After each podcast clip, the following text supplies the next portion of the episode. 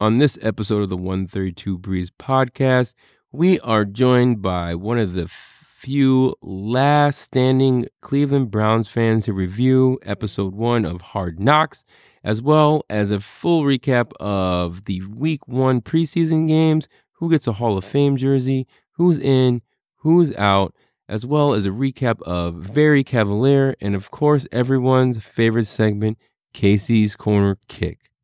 Okay, let's start the show.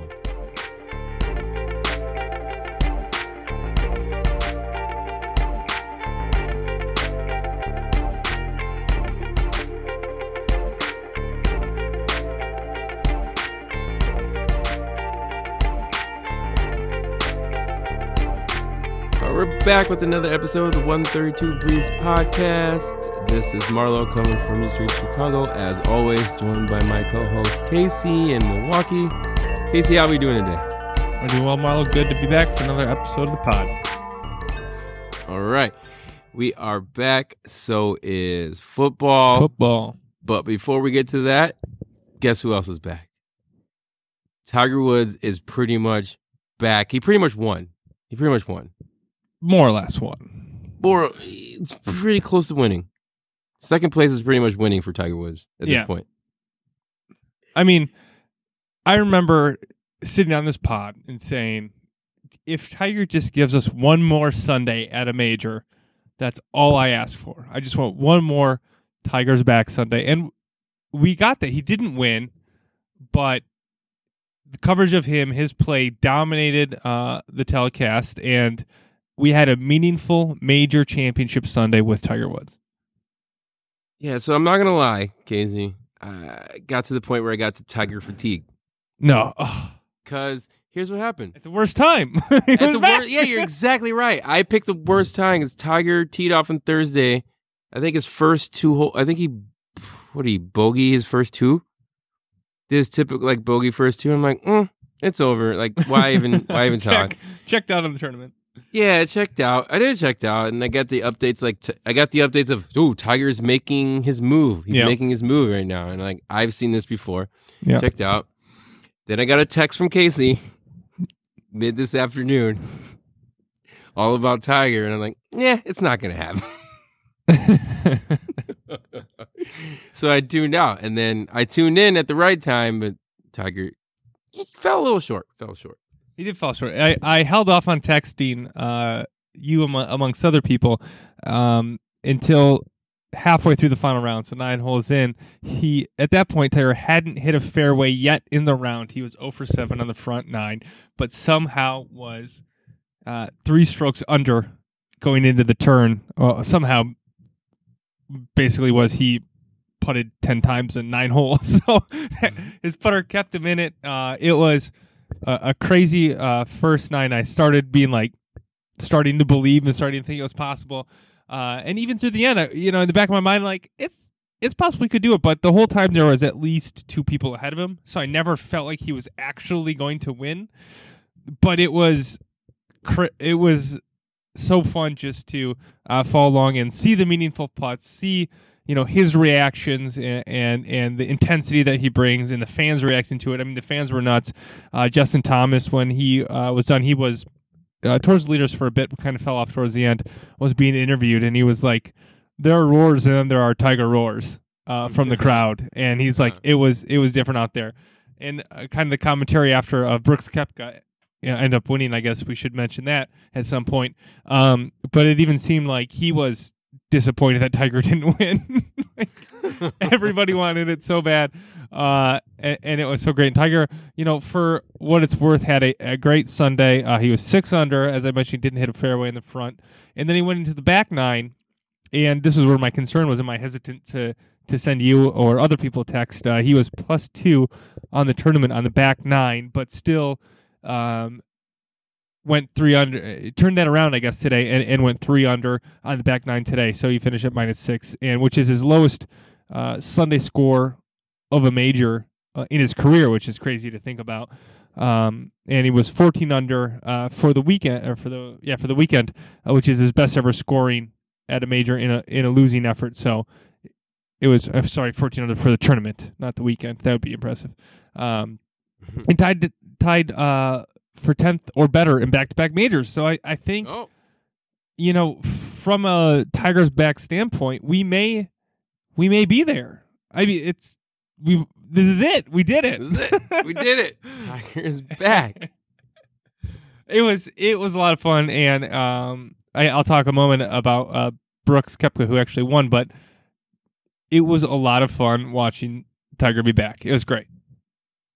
Yeah, I am. I am sad that I missed it because again, I was saying I, I got a little fatigue. I I think uh, we were talking offline, and when I got the text, I was literally like walking out of an establishment, and I heard this weird. I heard this roar, Yeah. and I didn't know what it was from because there's no sports going on. I got a text from Casey, and I was like, "Oh, Tiger's probably doing something," but at the same time, I was like, "I've been here. I've been Yeah. here." Well, I think I think my first my first text was hit a hit a fairway. hit a fairway. over seven. But then he uh, then he uh, birdied nine. I was like, I started to believe, and I sent a more encouraging text after that. I think. Yeah. But uh, Yeah. So I think we're almost as long as we keep saying he's back. I think one, Yeah. one of the, one of these One of times these we'll be like he's gonna win. He'll win. He'll win something. but like, like I said, this is in in the darkest of times for Tiger. Not for Tiger. I mean, for me, rooting for Tiger. In in my darkest of times, rooting for Tiger. Uh, which is much different than Tiger's darkest times. Don't get me wrong. Uh, this is what I asked for. I asked for today, and obviously it would have been more exciting if he won. But he was there. He was competing. He finished in second. Uh, he's more or less back. Yeah. People are yeah. Everyone's drooling now. Announcers drooling. no one talked about the winner. No one talked about No. Everyone's talking about the second place finish. This is the, this is probably the no, I wouldn't say the first, but it's one of the few times in history where it's like, oh yeah, the second place winner is talked about. Whereas most of the time it's like the second place is the first place to lose. Yeah, no, definitely. Yeah, uh, uh, Brooks Koepka definitely. Uh, I don't feel like he. I don't feel like he minded sharing the spot. Like I don't feel like he it bothered him at all. Uh, to be honest, watching him how he played today, how he celebrated winning, uh, it was the most nonchalant win of a major I might have seen. I mean, granted, this is his third one in the last six majors, so he's been he literally has been here before. But even so, like when uh, you know players have won their fifth, sixth, seventh major, what have you, they're they still show some emotion. They're excited about it. There's drama to it, and like even on the on the final hole, um, you know, Adam Scott was putting, uh, or had a had a sh- tough shot to to hit par, and um, normally they finish out so that the person who's going to win or in position to win will putt last, and then you know kind of have that um that uh, uh, I- hole. it's not drama, but you know they're Yeah. ha- have the have have the stage to make that last putt um and, and celebrate but Koepka finished up before Adam Scott putted and it, he was off to the side watching as Adam Scott finished up his round. It was really weird. Uh and then he just kind of you know hugged his you know significant other and hugged his mom and dad or whatever shook hands and he was on his way. It just he'd been there before and he'd done it. It was it was crazy. And I think that kind of tied into the whole you know the circus being around Tiger Woods, Koepka was like, "I'm going to quietly win this thing, and and that's it. I've been here before. I've done it. It was it was weird to watch." So now we're officially on Tiger Watch, and it's now we got to ask a question for next for the next few. Like, are you taking Tiger? Or are you taking the field? no boy, yeah.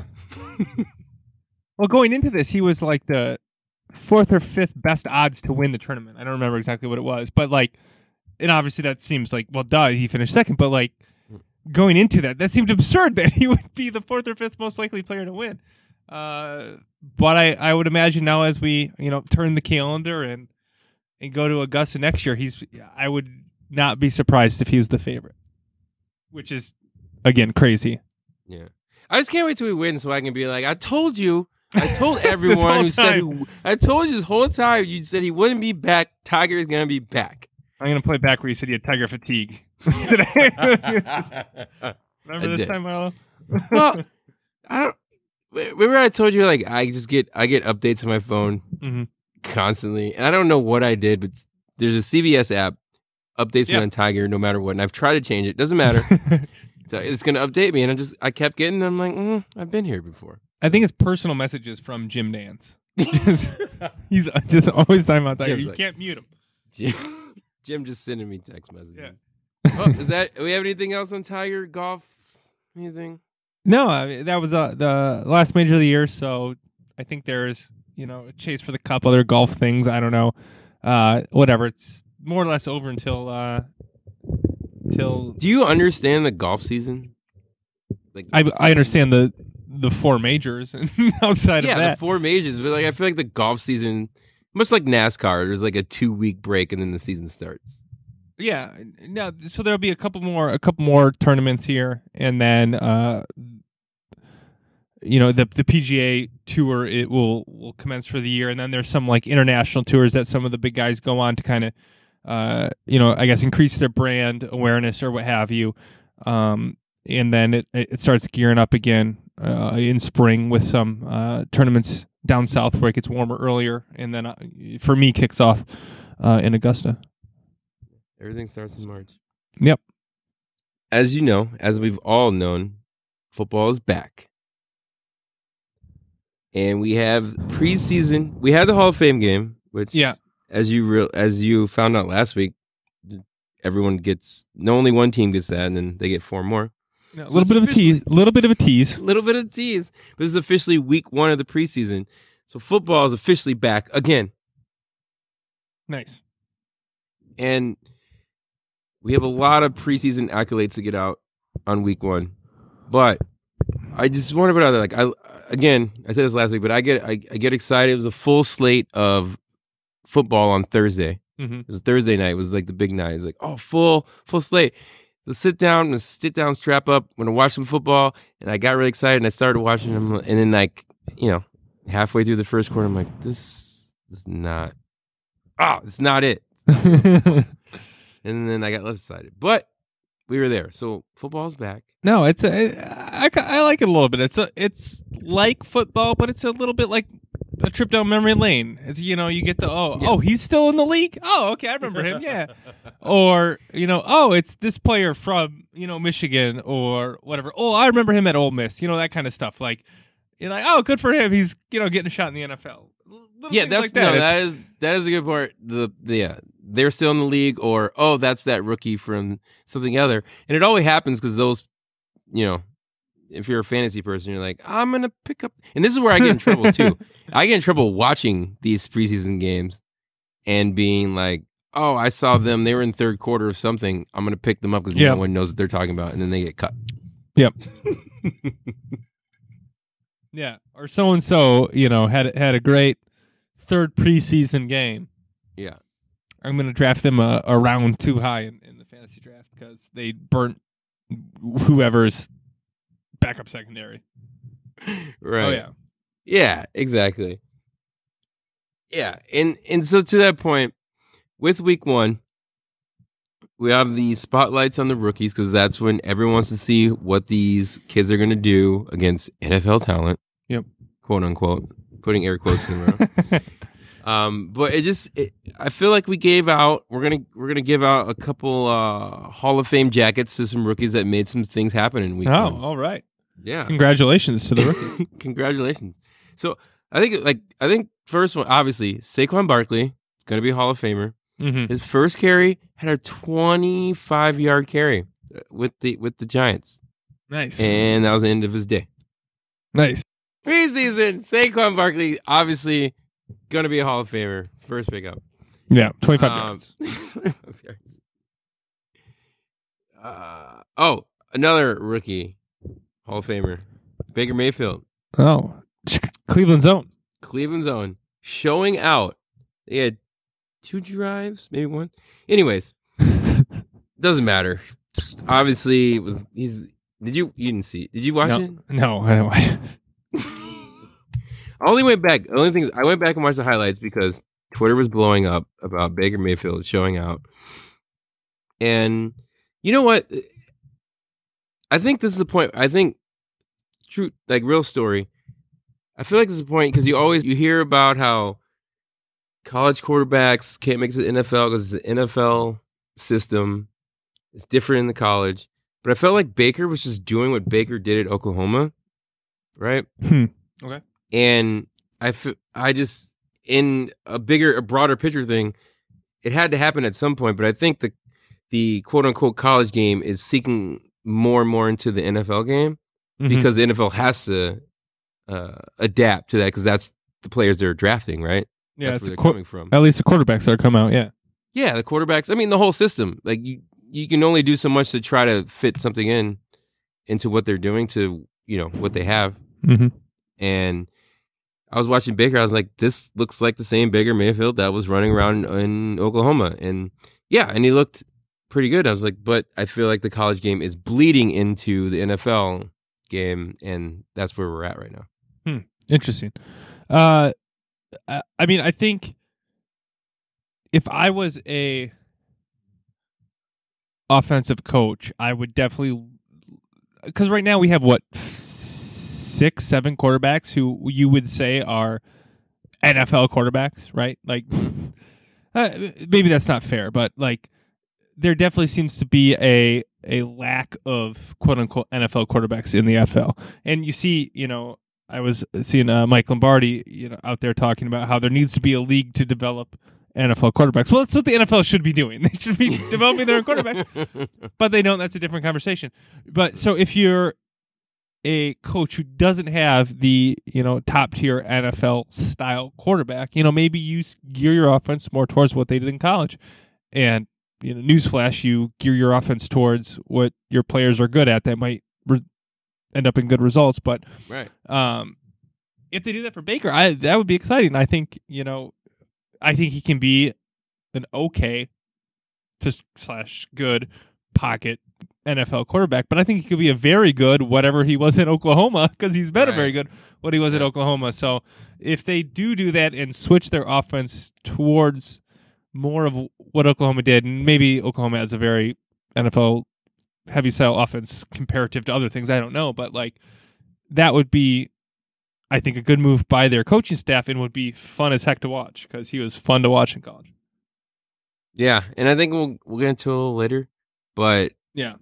Baker has he has some panaz to him, a little panaz. So, Right, right.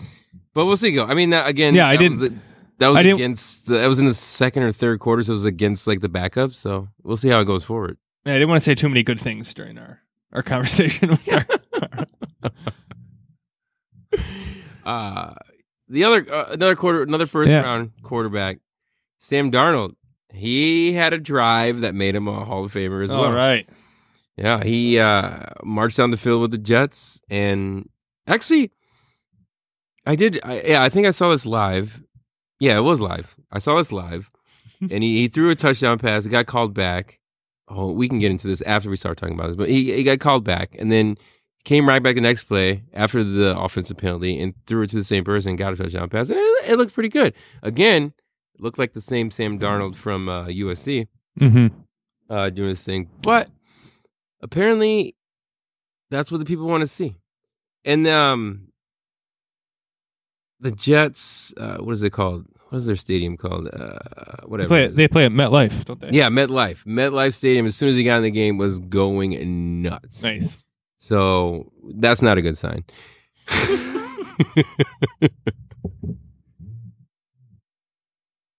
Well, I don't know. Maybe it is. Maybe it isn't.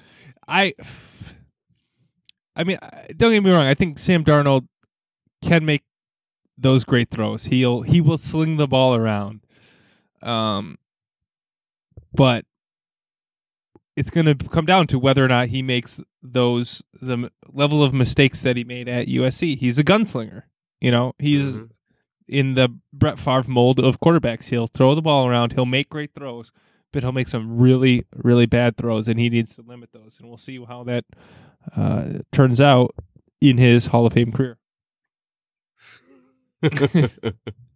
yeah. Can yeah. Uh, continuing on the Hall of Fame pitch. But before uh, before we move on to those, don't you think that uh, in both Baker Mayfield and Sam Darnold's that they're overshadowing much more competent slash possibly better Yeah. quarterbacks? Jesus, Yeah, yeah, exactly. Yeah. So in Baker Mayfield's case with um, They got Tyrod Taylor there. Tyrod Taylor, Yeah. who had a respectable showing before Baker showed up, Yeah. very good. Obviously, tried and true quarterback. And Yeah. then in uh, Sam Darnold's, we have um, Teddy Bridgewater. yeah, we got Teddy Bridgewater. Yep. who's coming back from having his knee shred, which is you know something else. But he looked very good in his in before Sam came in. You're absolutely right. And these quarterbacks that the crowd gets very excited for, it gets overshadowed from the actual people that'll probably be starting a football game. Yeah, yeah. I think uh, you know uh, Tyrod Taylor. I think is at and we'll we'll talk about this a little more later. But at, at best, you know, a place gap until Baker's ready. I think that's pretty well Yeah. established, and he's there to put some sort of semblance of a quarterback into into the position. But I think Teddy Bridgewater. I mean, he's two, three years removed, whatever it was. I mean, obviously a horrific injury, Yeah, but yeah, yeah. but was a top I don't I shouldn't say top level quarterback, but played quarterback in the NFL at a very high level and somebody that I was worried I was going to have to be rooting against for the next 10 15 years. Oh, agreed with that. Agreed with that statement. And all all of a sudden he's an afterthought on the on the jet. It's just weird. Um and I I think it's a it will be interesting to see what the Jets do if uh, Teddy Bridgewater looks to be the quarterback that he was cuz from what I've seen it looks like he might be. So that, anyway, I, did, I I wanted to point out the, the other quarterbacks in those those behind playing behind the Hall of Famers there. yeah. Um, before, well, that's the we And then on. again, that's the best part is overall like week one preseason is like everyone's focused on these rookies, and it's like, oh yeah, but there's other NFL players that can actually play, and they're not Yeah. really playing against the best. But yeah. you're absolutely right. And again, we'll see. We'll see what happens in week two. Yeah. keep you posted. Yeah. Speaking of bag of quarterback, Lamar Jackson. Bag up. He had a, t- he had a- yeah. Guess what he did? Guess what he did? He earned- he ran earned- a Okay. touchdown. I was gonna say he earned a Hall of Fame jacket. he earned a touchdown and All right. ran ran in a touchdown, which I guess you can't do in the NFL. well, Joe Flacco can't do that. I'll tell you that. Yeah, Joe Flacco. Joe Flacco can't do that. I think ESPN tweeted out, I was like, "Is this the first of many?" Like, yeah, I think so. yeah, probably. Uh, I mean, it sounds like the the second game that he's impressed. Yeah, he's again. Um, you know what? I think they're just gonna put. They're just gonna change his jersey to Flacco's jersey, and I hope no one recognizes. no, no, no. yeah, it. Uh, again, I think uh, we- I said this last week. This seems like a bridge year for for Flacco. Get out of that. Get Lamar Jackson, you know, learn learn how to play quarter. You know, develop as a quarterback. I shouldn't say learn how to play quarterback. That's not, develop as a quarterback, and then he can take over next year. Uh, I think it's next year. Uh, but yeah, he again looks looks like a competent quarterback. Looks good. Looking good. And then on the final, well, one of the overreactions, Josh Allen, big hands, strong arm. Josh Allen goes in, Buffalo goes crazy, starts breaking tables, drops back for his first pass, throws it 65 yards in the air. nice. Receiver catches it out of bounds. Oh. Crowd goes crazy. and the announcer's like, people can really get behind this Josh Allen guy. Did you see that ball? It was 65 yards in the air. And that that's when he won that's when he won his Hall of Fame jacket. nice. I think that arm strength is one of the most fun things to watch people go crazy about. it's like, no, no, no. He can do this one aspect of being a quarterback really well, so we should get excited. It's like that's like, come on. I, I was gonna say the I was gonna say the least important, but I don't I don't know that that's true because I don't strength is important. But yeah. But like, uh, how many times have you been like, this dude can throw a ball far, and it's Yeah. like he can't do anything else about being a quarterback? yeah. Yeah. Yeah. If you have yeah, if you have a young kid out there, just just if they can throw it really far, just Yeah. do that. Just Over a do that. mountain, that'd be great. Over a mountain. you'll probably you'll be a millionaire. yeah, Um, but yeah, I mean, for real though, that's like a lot of the overreaction for week one. One of the other things that I'm sorry, I didn't, I didn't put it on show notes. I don't know if you saw, but the the new rule, the new Oh, uh, with tuck your head, can't hit it with your head rule, Yeah. whatever they call it. Holy crap. That Yeah. might get old real fast. Yeah, I think I, feel like this is going to be half of our podcast during football season. you can just complain about this rule. Uh, yeah, it looked like there were some pretty bad, uh, pretty bad calls. Um, and I think it's especially an issue when you see a guy make a tackle the way you're supposed to make a tackle. You know, this quote unquote safe way to make a tackle, and then they get penalized for it. It's gonna be it's they got to figure it out because it looks bad. Yeah. It's so bad because like it it just looks like every tackle could be called a penalty. Yeah, And Yeah, it's like, it's- it's, it, it'll be really hard to get used to to like watch every play that's not an ankle tackle or running out of bounds be like, oh, is that a penalty? I don't know. Mhm. And I, yeah, it's just really, I don't know. Like I hear a lot of like, oh, they do it more during the preseason. I hope so. I hope that's the Yeah. case because otherwise, I don't know, man. It might get touchy. Yeah, yeah, I uh, I agree, and I think that I will enjoy you flipping out about it a lot during the during the regular season. Yeah, no, you know, no, I will. Okay, I'll I'll save it for the season. But I rewinded so many hits that we got calls. Where like, man, that just looks like a tackle. Yeah. I don't know what else you're supposed to do. So, I don't know. We'll see. Anyways, getting into specifically uh, our teams that had our teams that had games preseason one. I'll go ahead and I'll go ahead and tell you the Bears. We had we played against the Bengals. okay. The Bears defense is back. Oh boy, back. did it! you don't even need that first round pick.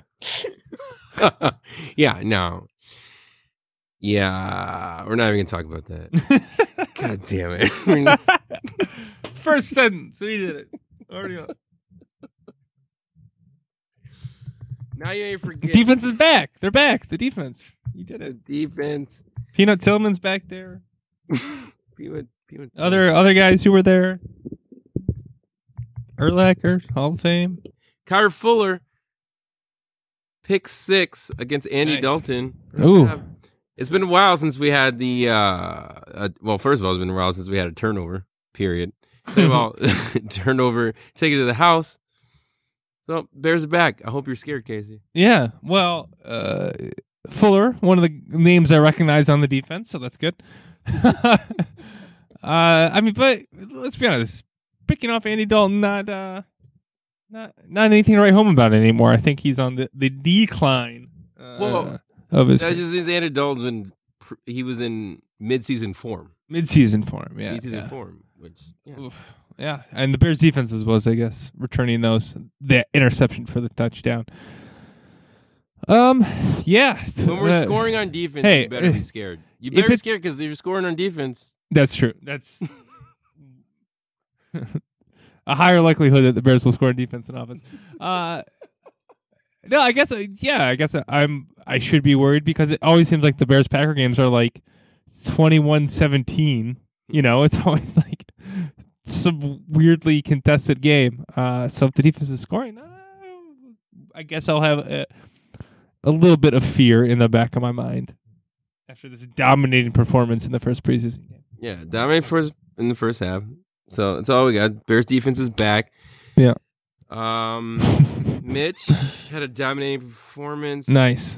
throwing fifty percent Oh, with the Yeah. four yards. So nice. yeah, Mitch, Mitch is back. The Bears back. There we go. Trading- didn't- Training wheels are off. He's ready to go. yeah, training wheels are off.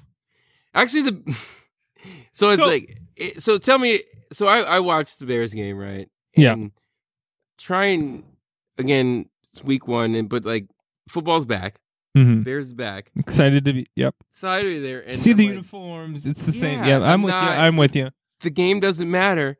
And he had it. Bears had the game in hand. I'm just watching in the fourth quarter, and they led up like a like a 50 yard pass in the fourth quarter with people I don't know Mhm. for the Bengals to go ahead, and I got pissed. Why did I get pissed?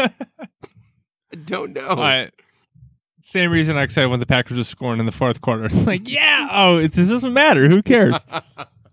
Why am I rooting for these people who won't be on the team in two weeks? yeah, Um, exactly. So wait, so uh Trubisky didn't even play? He played one drive. One drive. Why? Why did he only play one drive? I mean, he's the second year quarterback. Shouldn't he be like? Yeah, he's he got the it. offense. He's fine. He, he got it. He got the offense. right. He's fine. He's Okay. saved- they're saving it. Trust me. It's week one. Bears Packers. You're in trouble. I mean, I don't. Okay, I, I know. I, I guess I'm just a little surprised he didn't play it more because I, I understand you don't want to get hurt and all of that, but I don't know when you have a young quarterback. Uh, I don't know. Week one. it surprises One. me. Well, it's like it's like week one and a half for the Bears. Is their thing? Yeah. Well, know. how how much did how much did Aaron play? He didn't play at all, but he's like, he's not a second year. I, I bet you he played more in his second preseason season than one drive. Guarantee you that. Whenever that was, like ten years ago now. Who knows? Yeah, exactly. I should know. Spoiled, spoiled brat. Yeah, I mean, yeah, he he played more than one. He played more than one drive that year. I, I bet you that. Um, yeah. So uh, Packers game.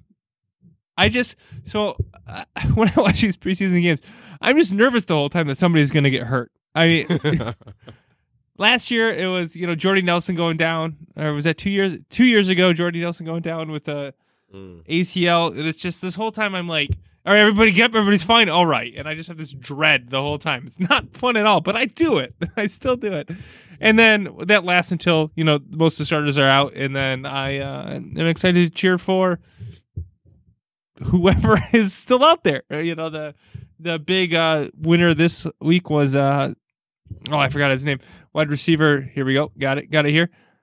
Uh, Jake Kumerow uh, played at UW Whitewater, so it was cool to see him out there running around catching passes. Um, and uh, nobody, nobody, really, D three.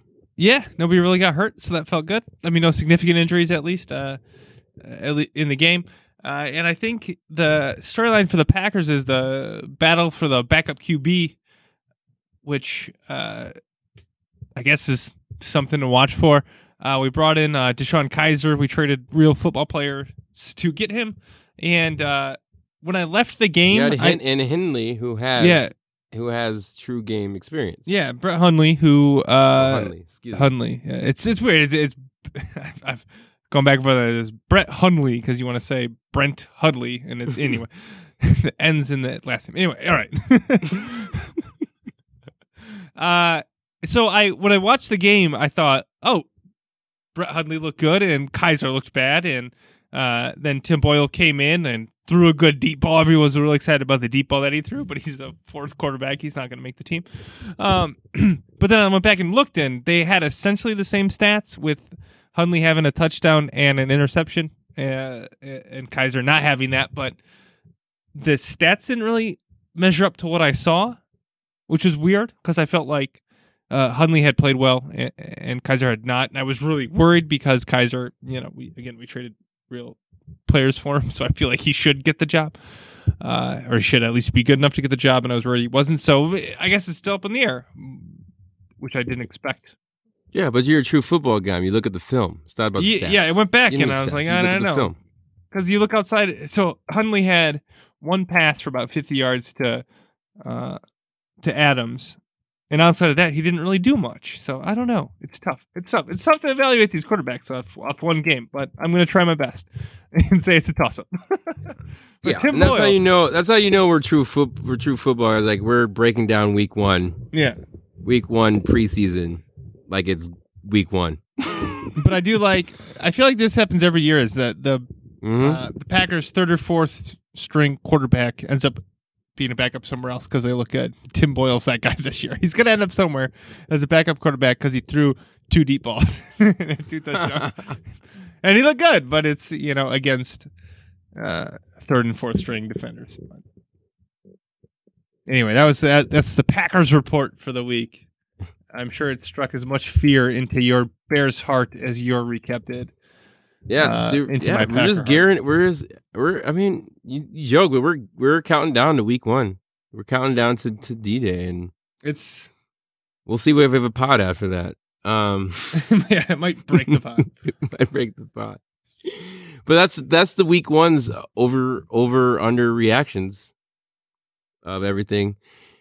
And speaking of reactions, we have with the start of the season, we have Casey's favorite show, Hard Knocks. Yeah, almost. Uh, I've watched a couple clips. I hear it's about football. Hard Knocks that kicked off with the Cleveland Browns, the highly anticipated Cleveland Browns. So we decided that because we are a podcast by fans for the fans, we'd bring a fan on to re- a true fan of the Cleveland Browns, one of the few left, right? To review One of the, episode one. one of the few I know.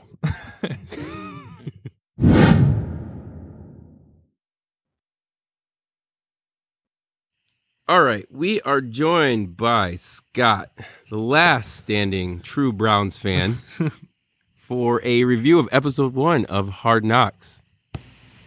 Scott, how are we doing? Gentlemen, it's great to uh, great to talk to you again. Um, it seems like it seems that we're always talking when it's sad times for Cleveland. I, I wish your podcast was around in 2016 when uh, when LeBron James and the Cavs came back from three one in the NBA championship. That would have been fantastic. But uh, but here we are. Yeah, that was the past. This is the present. and with the presents, we have Hard Hard Knocks, which featuring your Cleveland Browns. Mm. Uh, episode one viewed this past week. Want to go over? We're, we're going to go into a review as a, a, you know, with a fan's point of view. That is your, yourself. Uh, but before before we get into that, Hard Knocks. I'm an avid watcher. Casey, not so much. I've I know it exists. I know the concept. Ha- haven't haven't really seen it, but uh, I'm still here. I'm still here with questions, ready to go. Ready to go. All right. Um, Scott, do you watch Hard Knocks when it's not your team, or is this, you just tuning in this year? Uh, I'm I'm all about the NFL, so absolutely I watch Hard Knocks, even if it's not my team. Right. Yeah. Yeah. And I'm I'm I'm basically like a bu- like we'll call it a documentary. I think it's a documentary. I'll call it a documentary. I'm a documentary. Yeah, of anything behind the scenes, hard knocks. There's the uh is it all for nothing that Amazon puts on, which is basically hard knocks, but throughout the season for some team. I do oh, I'm a big uh Last Chance U. Love that. Oh, I haven't seen that. Ooh, yeah. Tune in to Last Chance U. You'll feel a lot better about yourself. and yeah, basically anything where you could put the you put the camera on and coaches are yelling at people or cussing, caring at people. I'm all in. Um, so I think we talked about a early, early, early stages of our podcast. I think we talked about how it would be great if the Browns actually got hard knocks. And guess what? Yeah, Here we are. they were listening. NFL, HBO. Thanks for listening to the to the pod. I think Thanks I for think if I remember correctly, as an avid uh, listener, I think Casey was advocating for the Browns to take two quarterbacks with the first and four overall pick, and then I think said something disparaging about Cleveland, if I remember correctly. Not that I, not that I'm holding it against him. So we'll start with Scott, your overall view of how it went down. Well, so episode one, it and, and this I think this is always the case in Hard Knocks. At least it was for the past few years. They kind of just paint with very broad strokes. There's not a whole lot of drama that usually goes down in the first episode. It's kind of just introducing you to some of the themes that I think they think are going to be um, throughout uh, the docu series. Um, from from the very first instance, though, it is so cool to see your own team because you're so hyped for the NFL season, season to start. Um, I mean, I was hyped for the Buccaneers last year just because of the series, and I have no love necessarily for the Buccaneers. Um, so seeing Cleveland Browns featured, uh, look, I mean, we're a city that just people caring about us feels kind of good. You know what I mean? Just Yeah. the fact that people are watching and interested in Cleveland is pretty cool. Um, but having that inside look, seeing how the coaches interact from a from a fan perspective, it is really cool. Um, there is a little bit of me that uh, is probably thinks it's a huge distraction that might ultimately negatively affect the team. but I'm trying to not think about that and just kind of enjoy the ride. How is it going to negatively negatively affect team that didn't win a game? that was going to be a, a normal question, and then you threw in the that didn't win. uh, look, I think if you compare the last 0 16 team, uh, the Detroit Lions were the last team to do it. If you compare that roster to the Cleveland Browns lost roster from last year, it really is night and day. There, there were the the glaring issue with the Browns last year was they did not have a quarterback. They had a quarterback that played historically poor. I mean, he just DeShone Kizer just was not ready for the NFL, and they threw him in there with no one even to learn under. There was not a a veteran quarterback in the building at all. It was like Cody Kessler was it was his second or third year, and that was the veteran quarterback. I mean, it was a brutal situation, and it wasn't a matter, but it wasn't a matter of, and it was probably also some poor coaching, but it wasn't a matter of the team being uh, historically poor from a roster perspective. It was just that you know it had no head. The, the quarterback wasn't there. The coaching was probably subpar. Yeah. But you had Joe Thomas, who had blocked for 13 different quarterbacks, so I'm sure he could have gave some tips. Oh, but, it Marlo, it had to have been more than that. 13? It's an 20, 20 quarterbacks. 20? 20. Yep, his 11 year career. 20 quarterbacks. Okay. Now let's list them. No, I'm just kidding. so he probably he probably knows a thing a, thing or two about quarterbacking just from looking. Bringing right. up quarterback though, that is one of the major themes of yeah of the Hard Knocks is the quarterback controversy. For the 1st mm-hmm. time, they have probably two quarterbacks that are better than any of the 20 quarterbacks that um, that Joe Thomas blocked for. Um, you know, Baker Mayfield obviously being the kind of number one overall pick, hot shot rookie out of Oklahoma, known for his precision passing. He's kind of a more mature draft pick.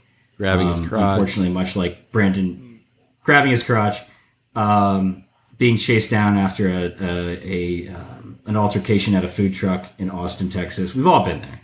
We've all been there. Um, and he's, you know, he's battling against Ty, uh, Tyrod Taylor. Um, but the you know the line from the management is this is Tyrod's job, not even to lose. This is just Tyrod's job. He's going to be the starting quarterback. Hmm. Yeah. So in the in the show, starting off in like the first scene. By the way, uh, I'm going to go back. Like I love that the first scene is this is Hard Knocks. This is the NFL the first usually Casey for you like usually starts with like the sprinklers sprinkling in on the field ready yes. to come in, ready yep. to come on the field. This uh, this season we started with the LeBron poster on the wall getting torn down, and Ooh. like radio show clips being like LeBron is gone. That's when I knew this is definitely a Cleveland Brown show. it, like it started off with it, LeBron it, is leaving. How how yeah. are we gonna ever recover?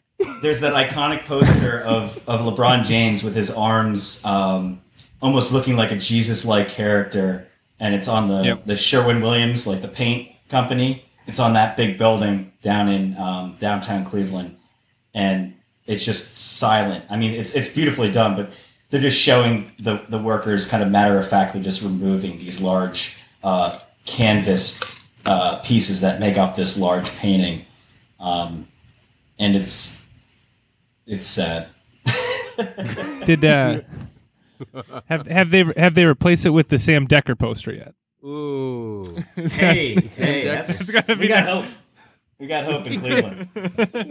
we got hope. He couldn't make the, uh, uh, the Clippers team, but we got hope in Cleveland. Yeah, yeah. There you go. Yeah, but but but right after that, they go. Obviously, they go to uh, Baker, and Baker coming into the airport. And I didn't realize yeah. Baker's basically Vincent Chase. He has like a whole entourage with I think is his brother, like next to him the whole time. They didn't explain who those people were. like they clearly knew him for a long time, but I don't know who they were.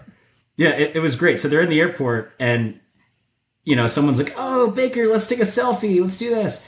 And I think I think the the greatest moment though, at least the most entertaining was uh, and you have to watch it was um, Nick Chubb, the the running back out of Georgia that they drafted in the second round, I think.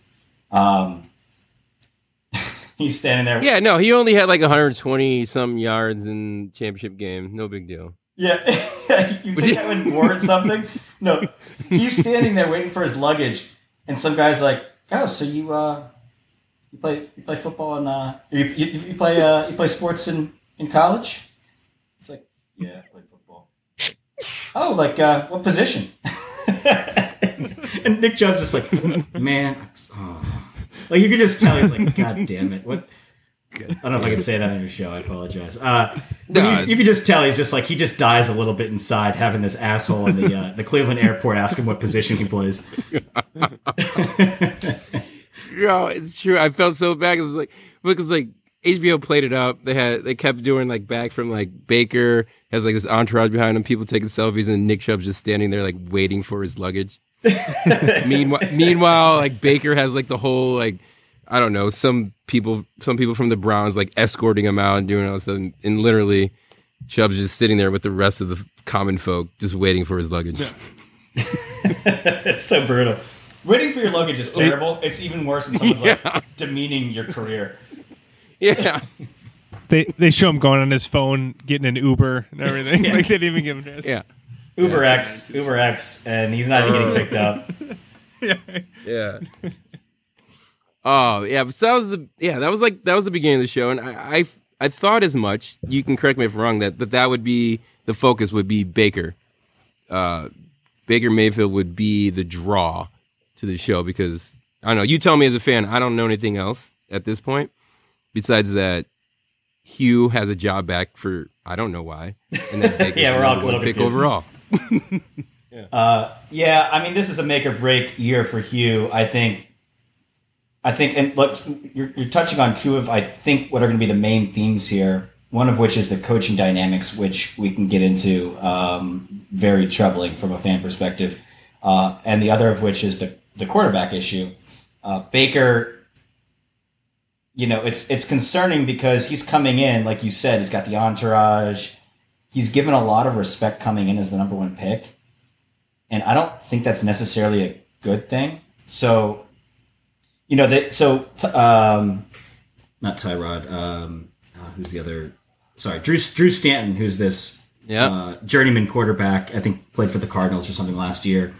Um, you know, he's he's the old grizzled vet in in the um, in the locker room there, and he insisted. He's like Baker. Your first task is to go get an RV, and the RV is making big news. I mean, that's what you see on E ESPN Yes. and all that, right? Yeah, And I knew they- that was gonna happen. Once I remember, we, I think we talked about it before on the pod, but I was so excited to see how they would cover in, in Hard Knocks. But continue. Yeah, so Baker Baker's tasked initially with getting the RV. As a rookie, that makes sense, right? Like you got to pay your dues a little bit. You're the guy that you're the little gopher guy because you're the you're the rookie. But then they show later in the episode, and uh, just to walk down this quarterback path a little bit. Um, so you've got, and just to give the, the backdrop here, you've got Tyrod Taylor, who's the presumptive starter. You've got Baker Mayfield, who's the number one overall pick, future of the franchise. Um, a lot of people think is going to get starts this year, um, if not in the first game. I don't know. There's two schools of thoughts, two schools of thought on that. But then you've got Drew Stanton, who's brought in essentially as a quarterbacks coach, but technically a backup quarterback. And then you got this guy, Brogan Roback, who is I thought absolutely hilarious in the show, um, and he's out of Eastern Michigan, and you know also a rookie, um, and obviously the very lowest man on the totem pole. But what I didn't like about it, there's, I mean, it's a it's a great scene, and it's really Brogan. I think is playing to, he knows what he's doing. He's he's being funny, but he's tasked with like stacking the snacks for it. Yep. And that's fine, but Baker should be kind of on snack duty too. He's Agreed. also a rookie and hasn't proven anything. And Brogan is he's so funny. He's like, Yeah, a lot of I got a lot of text messages, a lot of people asking, like, am I allowed in the the, the RV? Well, last time I checked, I'm a quarterback too. And he like, starts walking people through the RV and he's like, Yeah, so I stock it with snacks. I got like it's a pretty high pressure job. he's like, This is Baker's room. Uh, make sure the bed's all tidy for him. And this he's like he's like playing housekeeping on this this RV. Um, but why does Baker get a room? Like he shouldn't get a room in the RV. Yeah. Yes. How- oh wow. Uh, yeah, How I'm many- glad you brought this up. How many like- rooms are in the RV? Hold There's on. one. Oh, How big big is this RV. RV? It's it's it's uh I don't know. I, I'm not well versed I in don't know, RVs, but but, it, it's the like, main cabin it- and then one room. What? Yeah, and like it, it stretches out and makes more room. I think. I think if you go I mean, through they- it, there's like at least four or five sleeping places, right? Okay. Oh, is that right? Am I I thought there was saying- just one kind of bed, quote unquote, room, one main There's- area, like a studio, Yeah, what you picture as a studio apartment, and then Yeah. one bedroom kind of off of that. Um, but then there's, yeah, I think there's a little bit of like hanging out space or sleeping space within that, what I would call like a studio looking apartment, like a Manhattan studio apartment. I imagine that the snacks are just like bags of Gardettos and stuff. Yeah. Right. Like that's not, that's Yeah. what he's stocking. Right, because he I know, got yelled. Cause it, he, yeah, because he got yelled at because he's literally from right from college. So he was like, "Oh yeah, I'm getting Cheetos and, and Pop things and stuff." And they're like, "Oh no, you need to get healthy stuff." So he like he started Yeah. stacking like I forgot. It was some it was some cra Yeah, I forget. If you know Scott, I I can't remember exactly It what they were, but it was like it was basically like he went from the you know the checkout line at you know your local grocery store to like, "Oh, I'm getting Whole Food stuff." Yeah. Yeah, yeah. It Tyrod, was, um, Tyrod's like, this isn't what we eat anymore. like, you're a Yeah, it, it was like uh, he got he wanted to get like Pop Tarts and yeah, like Cheetos. I think Marla, you said, and then he's like, oh, so I went to the trainer. I, I told him I had to be healthy, so I went to the trainer, and so then he has like beef jerky and Smart Food popcorn. I'm like, that's not I mean, maybe beef jerky. I guess it's yeah, a it's lot of protein, a lot of protein. protein, and I, I'm sure they need their sodium, but. And then Drew Stanton calls him out in practice, and and Brogan's like, I don't know, man. Seems like you're a little unappreciative. and, and and Drew Stanton's like, it's not unappreciative. It's it's called high expectations. Get used to it. And it's like that's how you talk to a rookie, though. And Baker May, no one's talking to Baker that way, and that's that's a problem. I love I love Baker. I if you haven't seen the um, this is off topic, but if you haven't seen the Colin Cowherd interview with Baker Mayfield, Oh you ha- yeah, we you have about to it. watch that. He just crushes. it. Yeah. he Hey, crushes. did you end up seeing that? I know we talked we talked about it. I don't think you saw it at the time. Yeah. Did you end up Yeah. back and watch it? yeah, I went back and saw it. Yeah. It's pretty epic. Yeah, it's great. It's great. I, that actually, I didn't really, honestly, didn't respect Baker until I saw that. To be honest with you, and that was really good. Um, but going going a little forward, going away from the quarterbacks, we go on into you know every time Hard Knocks. That was kind of the front little storyline. We get on to the practice field. Jarvis Landry, right? Oh. Am that right? So great. Yep. Is becoming he, he became a focal point, and all I gotta say is bless him, Bless him. bless him. Yeah, there, there's a there's a two and a half minute uh, span of time where the word bless is probably said 75 times. I, I didn't go back and Bless count. him. I actually thought about it. I was like, I should count this up, but I I can't count that high. It was it, he just kept saying bless him, Yeah. bless this, bless that. It was so great. Yeah. I mean, you got to round to the nearest 75 whenever you can. Yeah, the nearest 75. yeah. Yeah. And my favorite part is that like he's out in the practice field catching balls and everyone's just like, damn, he's pretty good. and like Cleveland the whole Yeah. time is like, they've never seen anything like there's like, wow, he's a really good receiver. Well, he is. I mean, in fairness, he is just nasty good. He I mean, is. he just one handed catches are routine for that guy. Yeah, Yeah. everyone's Yeah. like, Josh, you s- you seeing this? And Josh Gordon's nowhere to be found. yeah. Too Ooh. soon. Is he? Boo. He, he left again? Uh, Oh yeah, that was a part of it. Thank I'm glad you brought that up, Casey, because that was a part yeah. of it. Ah. So and I think now as you say that, before you say that, Scott, yeah, like you were saying, like we started before, like they try to set some stuff up.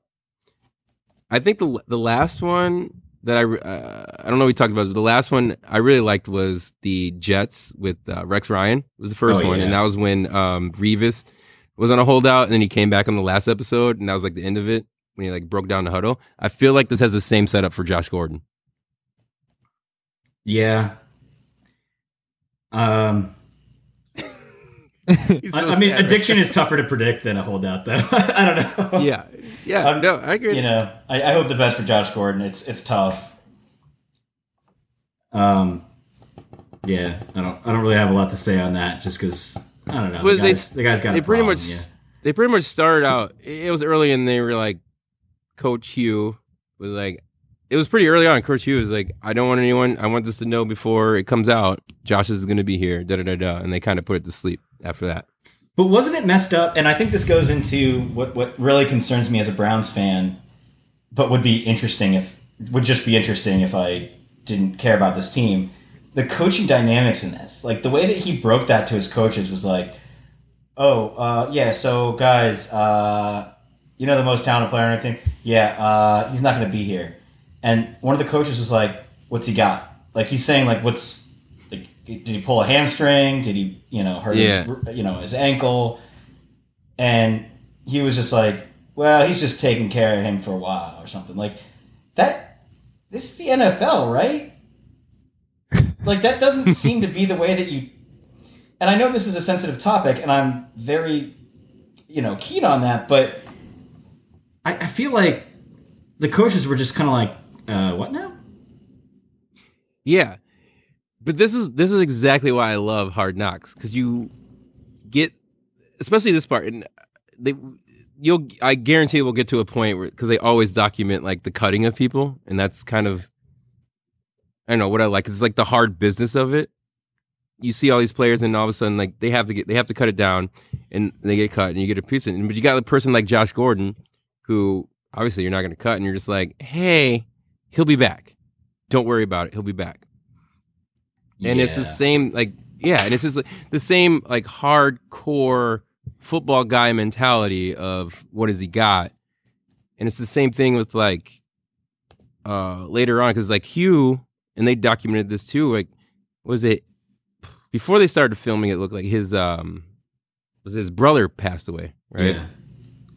and then in this episode his mom passed away and it was like two weeks later and you can speak Yeah, to this was point, but within it's two like weeks. this- Yeah. yeah, it was within two weeks, and it was a mm. total football mode. And the way they did it on the episode, they showed the the phone call and everything. But there was a point in time where he's sitting with coaches going over film, and the GM walks in. Which, by the way, well, no, we'll get back to that. But the GM walks There's so in. much here. There's so much. yeah, the G the GM walks in, asks, "Hey, are you okay?" And he goes, "Yeah, yeah, I'm doing good." The other coach is like, "Oh, what happened?" He's like, "Oh, well, you know, my- my mom passed away," and they're like, the coach is like, "Oh man, that's that's messed up," and then all of a sudden he's like, he goes right back into, it. so we're doing a cut block right here, and just goes over film like within instant, and it's total Yeah. football guy move.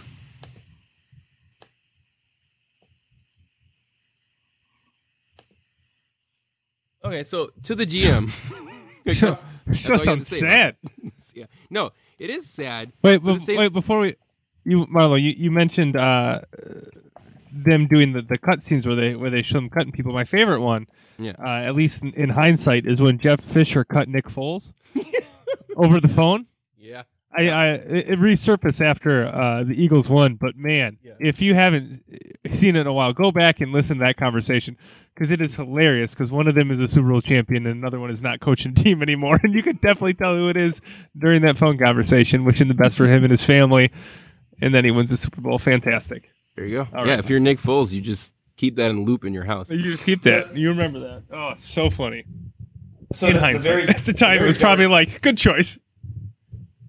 the, the very dark humor of uh, Marlo, what you're talking about, and and you know, obviously it's not a funny situation. It's very tragic to lose your brother and and your and your mother within the span of two weeks, um, and it's very sad. Um, but all that being said, seeing these football guys try to console or deal with death. True. Yeah. You've got two scenes in particular. One of which Mhm. Hue's like talking. He's like, "Yeah, so um, yeah, my brother died, and, and then my mom died, and no one's even looking at him." I mean, it's a bizarre human interaction. And then the second scene, Dorsey walks in, the GM, and he's like, "Let's have a group hug." That And- was the most awkward thing I've ever seen. it was absolutely the, it was like you guys don't get what happened like you either don't get the gravity of what happened or you just don't understand human interaction they had this group hug and then at some point you could just tell that hue jackson was like kind of just pushing it all down and, and just trying to get his job done and not really actually addressing the fact that his brother and his mom died and just starts crying And at first they're like, "All right, let it out, man. Yeah, you know, it's I know you're a tough guy, but like you got to let it out sometimes." And then they didn't know what to say. And it's just silent. And then they just as he's crying at his desk just walked out of the room. And it They all just they all just it's backed so out. brutal. They had no idea how to handle someone that they work with intimately crying, like to walk out of the room. I mean, it's not funny. They but literally just left them there. They, they just backed out. It was uh, yeah, it was brutal, brutal. very dark. Um, I mean, you know, obviously, it's it's it's a terrible thing that happened. Um, but it is just it, the the kind of comedic aspect of it is watching these football guys try to do the right thing and they just have no idea how to actually handle that.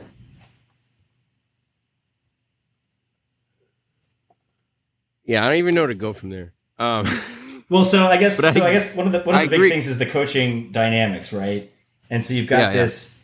This this is probably the most depressing part of it for a fan to see is um, is Hue Jackson's interactions with both players and with his coaching staff. So the worst was probably you've got this scene that kind of goes pretty quickly, but I think it's a trainer? Someone's saying like they're running through the people that are going to be missing practice the next day. In the next couple days. Oh yeah, and all the coaches are there. And you could tell they're not happy with what this this report that's happening. A bunch of people leave including the guy that gave this report. I i think he's a, i don't think he's actually a coach. I think he's a trainer. And what the running backs coach um trying to think of his name um uh, Kitchens, right? Freddie Kitchens, the running backs coach.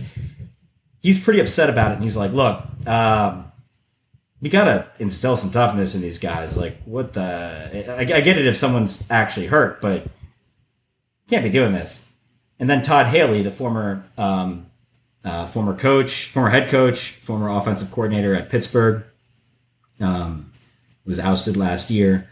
Uh, you know, he calls out essentially Hue for you know living in fear and hey, we got to instill some toughness. We have a lot of work to do. Mm-hmm. And Hue just kind of like shuts it down and is like, "This is my team." You know, being in this chair and blah blah blah. It's like, dude, you you went one and thirty one in the last two years.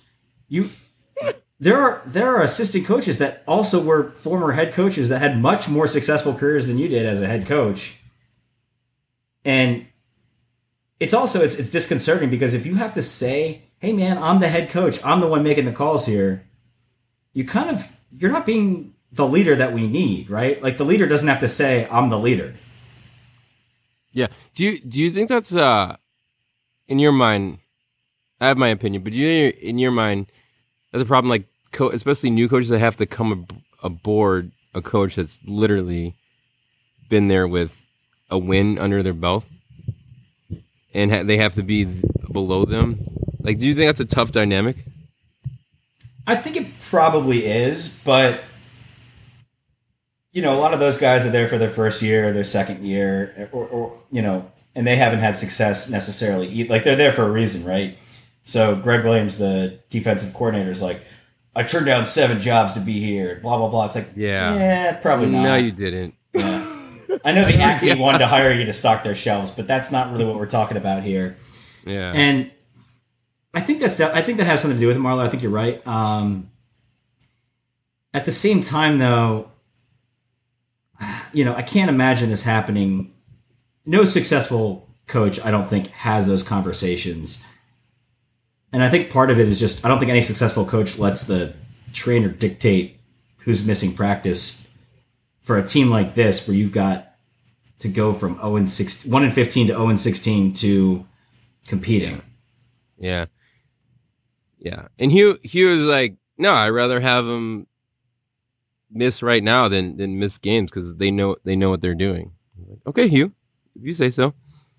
I guess I don't. I don't think that's how the NFL runs. I think it sets probably bad precedent for a lot of situations.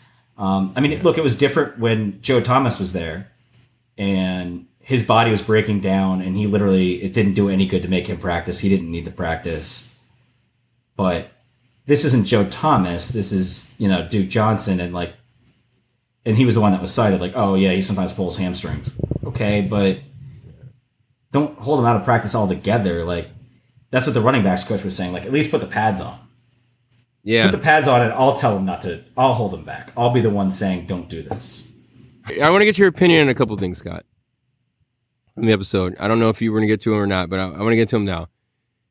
What did you think about your boy giving the whole defensive line a whole math lesson on how to invest? that was so great, Carl Nassib. um, I was watching that. I was like, first off, the equation you wrote. It, no, it wasn't. A, actually, Casey could speak to this. Casey, you got to watch this. So he's trying to tell people. So his overall point is fine. So he's trying to tell people essentially invest your money, put your money away in someplace smart. Um, Yeah. Don't go out and spend it on something flashy, right? Yeah. Yeah. This is a great scene. So His He's whole, I, I, in a nutshell, Casey, for you know, in a nutshell, it was basically like if you take 10%, if you take 10% of what you're making and store it away when you're like 56, you'll be like six, you'll have $65 million compound interest.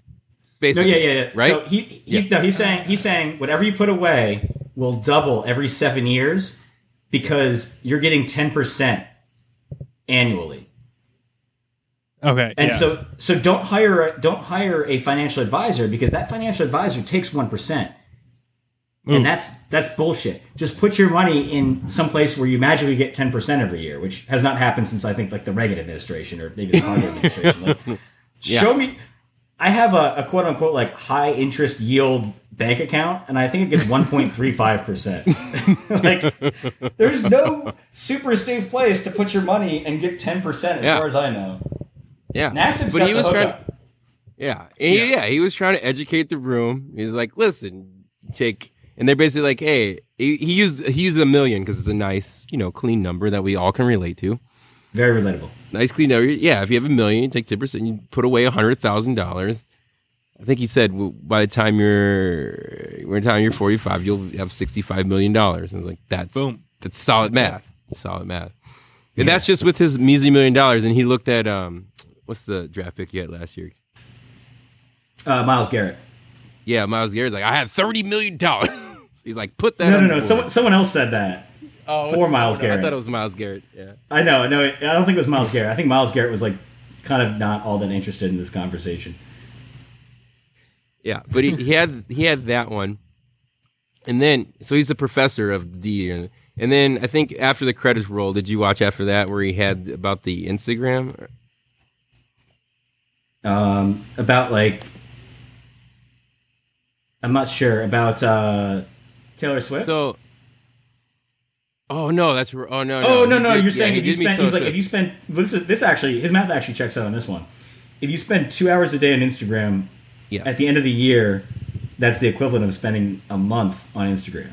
Yeah, that was my favorite. That was my favorite thought because he was like, for a moment, there was like a mind blown moment, and it was quiet, and then you hear, "Oh wait, what's wrong with that though?" Yeah, some, some dude was like, "That seems that seems right. I, I, I'm- I'm down with that." Yeah, what's what's wrong with spending a month on Instagram? I don't get it. All right. yeah, I, I don't know who said that, but th- that was that was a great comedic timing and everything. Uh so we have a professor. Is he? I don't even know who he is. Is he making the team, or is it just a guy in the room? Nassib? Yeah, Uh, yeah, he's making the team. Yeah, and that's that's kind of another interesting thing is the, the lack of leadership from the top is what I think killed the Browns last year and is is probably killing the Browns again. Well, hopefully it doesn't kill the, the Browns again this year, but you see the people that are emerging as leaders, and a lot of them are are first or second years. yeah. Um, and so that's that's kind of problematic. I mean, Nassib is um, I think this might be his third year. Um, but he's pretty good. I mean, the, the Browns have kind of quietly assembled a really good linebacking corps, really good defensive line. I think they might some, surprise some people on that on that front, but yeah, he's a Nassib's a Penn State guy, So I don't know how. Oh, I I, don't know how didn't their know that. I don't know how Oh, their accounting department is. Uh, yeah, they probably they probably Cut 'em. They probably beat. well, oh shit! When, when did we play them in the uh, the Big Ten championship game? Was that 2015 or six? That was 16, right? Yes. I don't- I don't know what you're talking about. Last year, yeah, I don't know what you're talking about. It was two years ago, right? Yeah. So that was. yeah, Yeah. yeah. So he was gone by then, at least. No. Okay. All right. Uh, was there anything else you wanted to touch about on the episode? Um. No, well, so I, I don't know, Marlo. What, what do you guys think about uh, this this gimmick of of earning your stripes? So the Browns helmet Oh, has fuck. always been very oh, basic, yes. totally orange helmet, and down the middle of it is is this uh, white and brown, and maybe there's some orange in there stripe. Um, Yep. and so they like took all the stripes off the helmets, and it's like No, you it's- earn your stripes. It's actually funny because most of the time, going back to how Hard Knocks usually does things, there's usually the the, the uh, beginning credits where the sprinklers are going, and it's usually the people slapping on the decals of the helmet Hmm. Yes. in slow motion. And this year, I mean, it wasn't part of the credits, but this year was the the uh, what do you call him, the equipment guy, whatever he is, taking off the stripes because everyone has to earn their stripes. yeah. And looking ahead, I'm just going to jump ahead real quick. Watching their preseason game, I think I tweeted it out, but I was like, I, I think it looks a little bit better without the stripe. Yeah. Well, I think it looks better without the stripe, and I think you probably get away with more penalties without the stripe because the refs can't see exactly where your head's looking.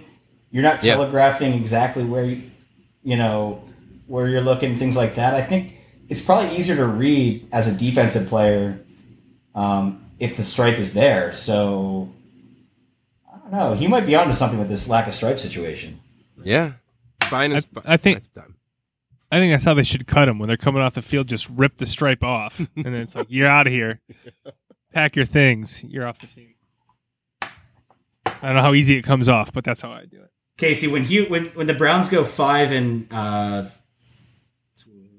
eleven, I guess. Yeah, 16 games. When the Browns go 5 and 11 this year and Hue loses his job, man. I'm putting your name forward I'll be- for I'll be I'll be at the parade.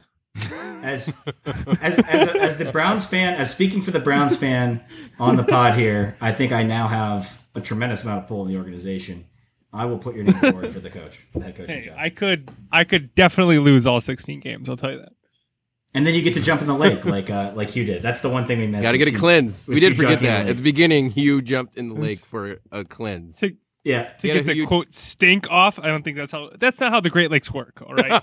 Yeah. Not in Cleveland, it isn't. no, not, Also, also you, you can't. You know, I don't know what the expression is. You can get the stink off of Hue, but you can't get Hue off the stink. I don't know what it is, but I think Hue. Oh. there- There's a possibility Hue is the stink in this organization. Um, so slight, slight possibility. I think he's got. I think he's got the best intentions. I'm sure he's a really good guy, but I think he's a little bit too like player friendly and not enough team team friendly. Yeah. Yeah, he was trying to tell he was trying to tell Baker, "Hey, get your career started off when are you getting in. Are you getting in early?" Baker's like, oh, "Whenever practice starts, I'll be here 2 hours earlier." I don't know if that's a good look. Oh, that was Got to be first in, last out. that's another bad scene of, of, of like that made me really depressed which was like he was kind of sheepishly so so he walks over to, to baker and kind of is like hey so uh, Middle of you know, practice. when yeah in the middle of practice he's like so when you uh when you getting into to practice like i don't know two hours or whatever he's like what about your boy Tyrod? Like, what's he doing? He's like, well, he's got his own little workout before then, so I don't know. And he was like, very sheepishly though, not as if you're the head coach running things. Very sheepishly was like, well, maybe you know, I don't know, maybe if you want, maybe like you should have your own practice too. Just you know, maybe think about it. Maybe you should also be working hard at your craft to be one of the best players in the world. I don't know. Maybe think about it. And it's like, no, it should be like, listen, motherfucker, you're the sorry, you're the rookie. You're nobody. Yeah, you're the number one overall pick, and we expect you to act like it. Get your work done. Outwork Tyrod. Outwork everyone else in the league because that's the only way you succeed. Tom Brady doesn't rest on his laurels. Are you Tom Brady? No, you're not. So get get your ass in gear. Like that's how that conversation goes. Not well. um I don't know, Baker. Maybe you should consider uh, if if it fits your schedule. I don't know. If it, I know you you're from Oklahoma, I know you like to eat ribs, so maybe you're eating ribs. I don't know, but maybe if it fits your schedule, maybe come in a little early and work out. It's a problem. All right. All right. Um. Sorry, that was So- a, that was a hot that was a hot No, topic for that me. was Yeah. yeah, that was great. Let us uh let us know. All right. So what? Two things. What do you want? What do you want to see going forward? What are storylines do you want to see going forward as a fan? What do you want to be see covered going forward in the next episode? And on top of that, how do you see? How do you see the? Because we had you had the first preseason game that happened. Um, Baker had his he, he little shine a little bit. How do you see that's going to be covered in the next episode? Yeah, so I think we kind of laid it out a little bit. We got coaching, coaching power kind of struggles. I think are going to be the topic. I think um, obviously the quarterback battle, some of the personalities like Christian Kirksey, um, you know, those personalities are going to come back. Jar- Jarvis Landry, obviously, great personality. Baker Mayfield's going to be, you know, brought out more, even even just aside from the coaching battle, just because he's got a great personality. But really, next week, what I'm really looking forward to is seeing what happened with Corey Coleman. Corey Coleman was a 2015 first round draft pick. So he's our guy, and we he had two good games. He's just had a bad like injury history. And out of kind of nowhere, he was traded to the Buffalo Bills. Um, and you know, I follow a lot of like uh, like on Reddit and stuff. I follow the Cleveland Browns feed and all that. And people were like, I don't know, like we probably got like a second round or third round pick for him, or it's not a great trade, but you know we're kind of selling low on him. But like you know we got a third round pick, maybe we can parlay that into something. Oh no, we got a conditional seventh round pick in 2020. That's a ham sandwich. Whoa. That's a conditional ham sandwich. May- That is maybe not Not even even quality sandwich. meat. Not even quality meat. Definitely not having cheese. oh no, this this isn't like a kosher corned beef, uh, you know, kind you know, high quality on rye. This is I mean, I'm I'd trade for that. That sounds good. this is a four inch from Subway, and it was in the fridge for three days. Like Before Oh. from Subway. this is a, this is a number fifteen overall pick. It you know just a couple years ago. So there has to be there had there's more to the story than just he got injured a lot. Like he has to be just a cancer in the locker room or something.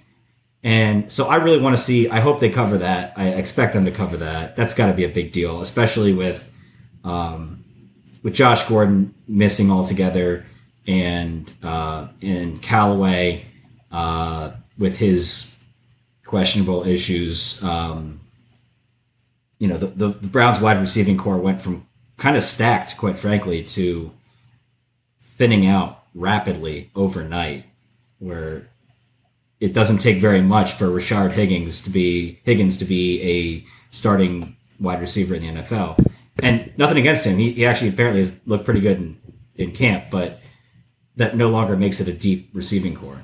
So that's a huge storyline I want to see. Um, definitely expect with the uh, with the performance of Baker Mayfield in the preseason game, he looked really good.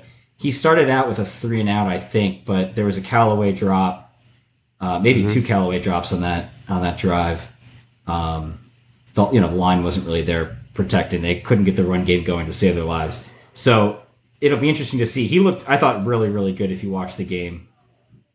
And then I think another kind of emerging, I, I expect as a character to see next week, and it's it's overdue, which is David Njoku, who I think is Ni- I think he grew up in Maryland or I don't know New York or something. He grew up in America, but his family's from I think Nigeria, and uh, he just he's an he's an, I've been following him on Instagram for like a long time. He's a really interesting guy, like kind of a fun guy, very very young dude, a lot of talent, absolute uh, nightmare to defend against just because of his size and speed.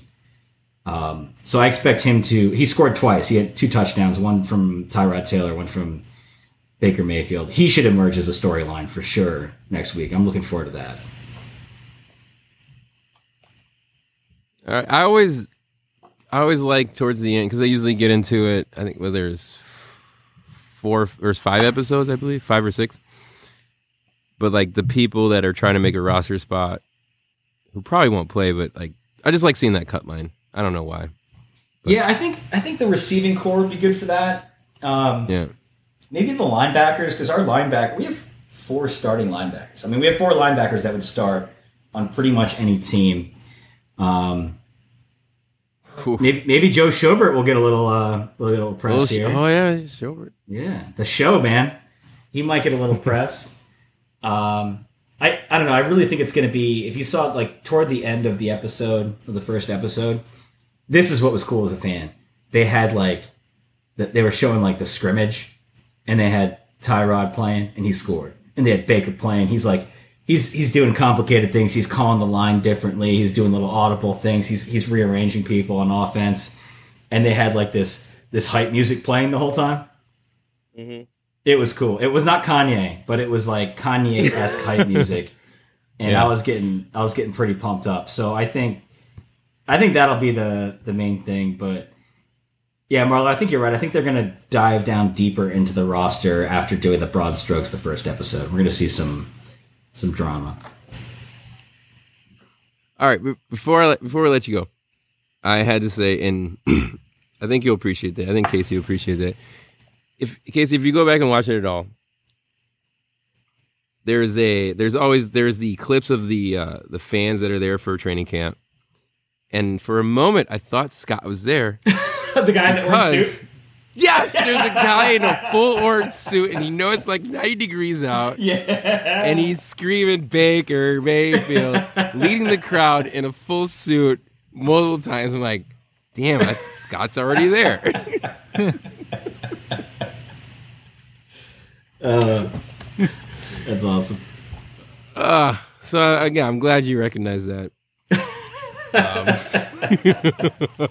Sorry to take your thunder away, but I had to beat you to the punch, knowing exactly where you're going. So good, so good. So, uh, Casey, you have anything else? No, I'm good. okay, all right. Uh, yeah. So yeah, Scott was great. We will check. We'll check your predictions on episode two. We'll have you back for a review. Any last words for you? Uh, one last thing, I think Callaway is going to be a big storyline also because of the. I won't go into it, but uh, read the news. He's in the news. Uh, that'll be interesting. Um, but uh, bless him. Bless him. All right, Scott. Thanks. We'll see you next time. All right, thanks, gentlemen. Speaking of reality, Yeah. we have an update on uh, Very Cavallari. I know you've been. I know. I know Casey's been watching. I know everyone out there has been watching. But uh, just an update on this past episode. We had Jay Cutler hanging out with his boys in Nashville, Mhm. sitting around talking about dad life and how he, how he got snipped. and he was explain he was explaining he was explaining to his boys how it works and and how it does and then some of his friends were like, "Oh no, you don't actually get your balls cut off." And Jay was like, "No, you don't." And explained like how it works. I won't, you know, I won't No, we don't need go to get in the weeds go into about it. detail. But if you want to go see it, you can see it. But yeah, Jay snipped. He's he can't make any more little rocket arm quarterbacks Yeah. he has two. but a very but yeah, but but he came over and so he was talking about yeah, he was talking about how that he wasn't he wasn't forced to, but Kristin went, you know, on a bag and said, Yeah, I made Jay. I feel like uh, it wouldn't be hard to convince Jay Cutler that it's something that he wanted to do. Like- she didn't tell him to, but she more or less suggested that it was his idea too. And he was like, "You're right. I want to do that." Right. Yeah. Kristin incepted Jay, which isn't tough. I give I give you that. He just did an inception, like, no, this is what you're doing. It's like, oh yeah, that was my idea. hmm It's uh, it the granted I've never spoiler I've never been on a reality TV show. but the cavalier way in which they talk about such serious things in I guess, I guess specifically this show, but maybe reality shows in general is it's mind blowing. Like I, I I can't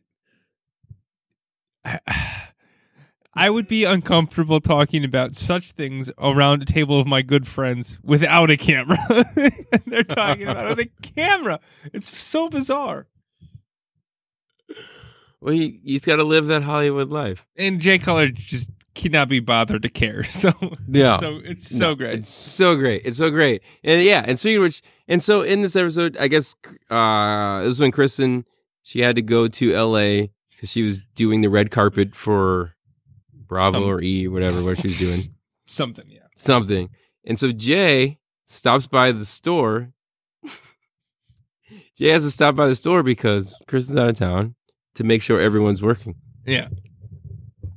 And so, and Jay sits down and he declares that he's the mastermind behind everything.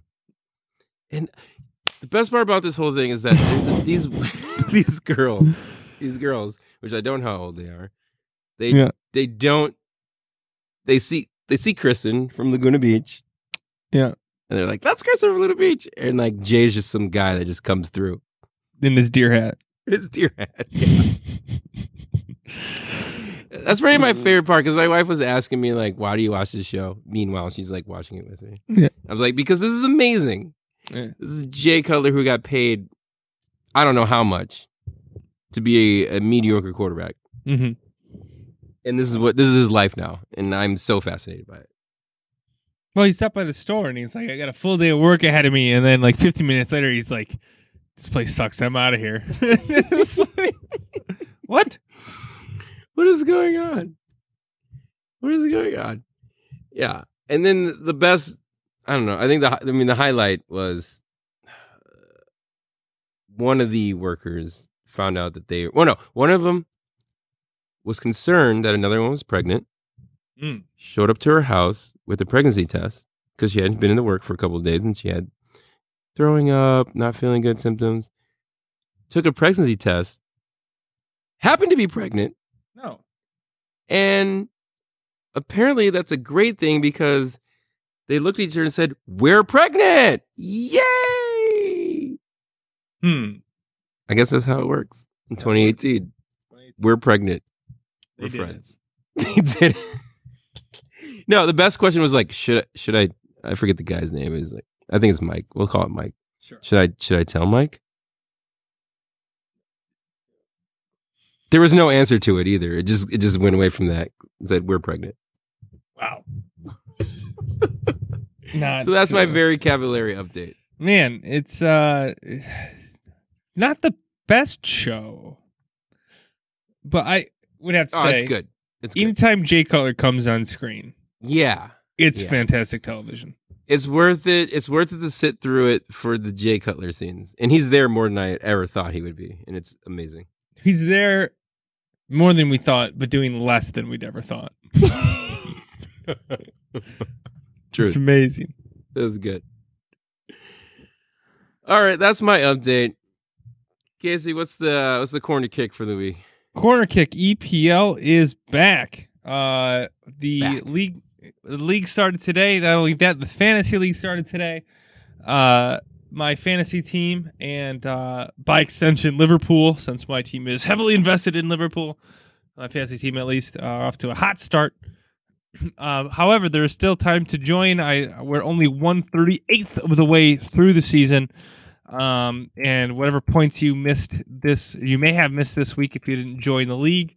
There's still plenty of time uh, to make that up uh, during during the rest of the league. So I encourage you, if you're at all interested, you want to set a soccer lineup for the uh, Premier League once a week. That's all it takes. It's a lot of fun. I encourage everyone to be in on it, and then uh, more so watch the games and enjoy those, and have somebody to root for. Each of those, I uh, found myself rooting for Harry Kane for the first time, uh, as I have him on my team, and he did not disappoint, or I guess he did disappoint, but me in this sense by not scoring a goal made him my captain and everything. Ah, thanks, Harry Kane. Uh, anyway, Dude, I'm in third place. yeah, That makes zero sense. makes all the sense. All the sense. That's how you know you can join the league right now. Yeah, Marlo's in third place. He has heard of three of the players in the whole league. Uh, but um, yeah, it's it's it's a lot of fun. Uh, I had a lot of fun this weekend. Obviously, watching the games in general, but specifically watching uh, people I picked for my team. And again, a lot of them are Liverpool players, up to three. That's the max you can have team. Uh, so three Liverpool players. Uh, but I, uh, on the league side, uh, all the the favorites for the league got off to good starts. Man City, United, uh, Liverpool, Chelsea, all winning comfortably. Tottenham winning a little more tightly contested game, but uh, all the people you'd expect uh, to be at the top of the table are at the top after week one. So that is the other leagues get started um, here coming up. I think this week and uh, the week after, uh, depending on the other domestic leagues. But uh, soccer's back after what it felt like a week and a half from the World Cup. It was probably wasn't much There was more. such a big break. Huge. Yeah, yeah, but uh, it's How back. did we ever live? Yeah, but we, we survived, and now we're here for uh, the Casey's corner kick every week. So Yeah. strap. in. Tiger's back. Football's Tiger's back. back. Soccer's back. Yeah, We're all back. we did it. We did it. we, made, it. We made it all together. Yeah. We made it all together. That is it for me. Casey, you have anything else? Uh, that's that's it for uh, me this week. Uh, until next time, I hope all your favorite teams win all the sports.